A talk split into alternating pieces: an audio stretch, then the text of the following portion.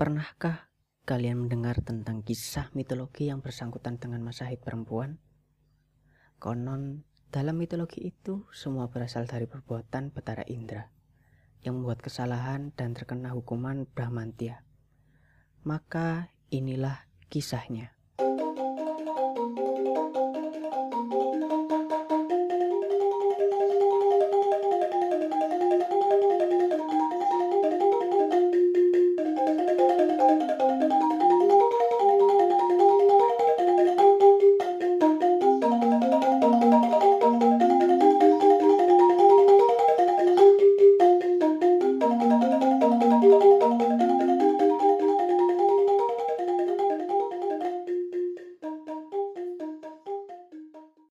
Selamat datang di podcast Cakra Manggilingan, podcast yang membahas tentang sejarah dan budaya Jawa.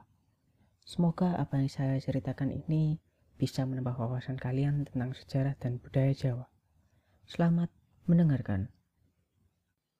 Inilah tempat Brahmantia pada malam hari, yaitu pada buah-buahan, susu, minyak, dan madu. Demikian tempatnya pada malam hari. Oleh karenanya, mereka yang menginginkan keperkasaan, kebijaksanaan, lebih-lebih kesempurnaan spiritual, seharusnya tidak memakan buah-buahan, susu, dan minyak di malam hari. Karena itu bisa menjadi penyebab hilangnya keperkasaan dan kebijaksanaan. Dan yang diharapkan pun tidak akan tercapai. Diambil dari sloka Sang Yang Agastya Parwa. Brahmantia itu berarti dosa karena membunuh seorang Brahmana. Dahulu pernah Betara Indra mendapatkan Brahmantia ini. Dan karena Betara Indra pula, Brahmantia menjadi memiliki keterikatan dengan buah-buahan, susu, minyak, dan madu. Satu lagi, oleh karena Betara Indra juga, Brahmantia memiliki keter satu lagi, oleh karena Betara Indra juga, Brahmantia memiliki keterikatan dengan darah yang keluar pada wanita di setiap bulannya. Bermula dari Putra Diti, salah satu istri Resi Dewata Kasyopo yang senantiasa melahirkan leluhur-leluhur makhluk halus berwajah mengerikan atau juga disebut dengan Detio. Betara Diti sakit hati karena mengetahui Betara Indra membunuh banyak keturunannya. Betara Diti memohon restu kepada suaminya agar ia bisa mendapatkan seorang putra perkasa yang kelak mampu membunuh Betara Indra. Resi Dewata Kasyopo memberikan restu dan menganjurkan kepada istrinya agar melakukan tapa broto ketika dirinya hamil. Tidak berapa lama, Betara Diti pun mengandung dan sesuai anjuran suaminya, Betara Titi sekarang menjalani tapo broto yang cukup keras. Dalam taponya, dalam tapanya, Betara Titi memohon kepada Sang Hyang Jagat Paramudita agar dikaruniai seorang putra perkasa yang kelak sanggup membunuh Betara Indra. Betara Indra yang mengetahui hal itu segera bertindak. Dirinya masuk ke dalam perut Betari Titi, lalu memotong-motong janin di dalam perut Betari Titi.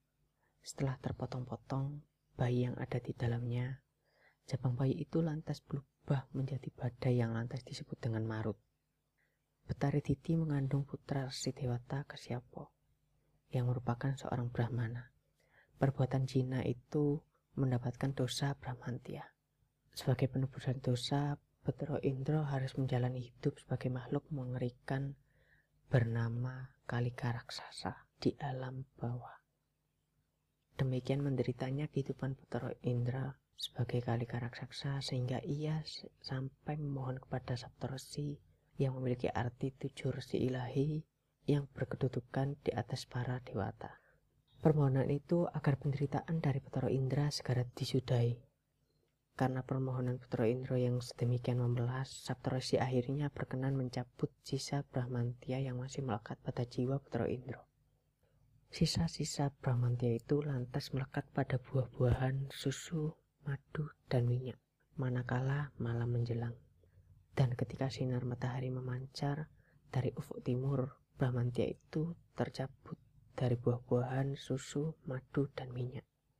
Siapa saja yang memakan buah-buahan, susu, madu, dan minyak ketika malam menjelang, dikatakan dia telah memakan sisa Brahmantia milik Betara Indra.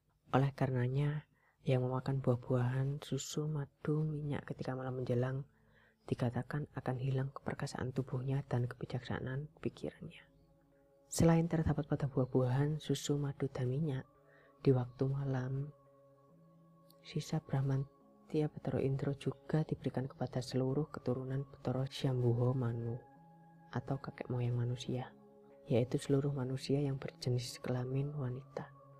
Sisa Brahmantia itu berbentuk darah yang dikeluarkan wanita setiap bulannya dan oleh karenanya bagi laki-laki yang memaksa bersenggama dengan seorang wanita yang tengah keluar darah bulanan maka keperkasaan dan kebijaksanaannya akan hilang.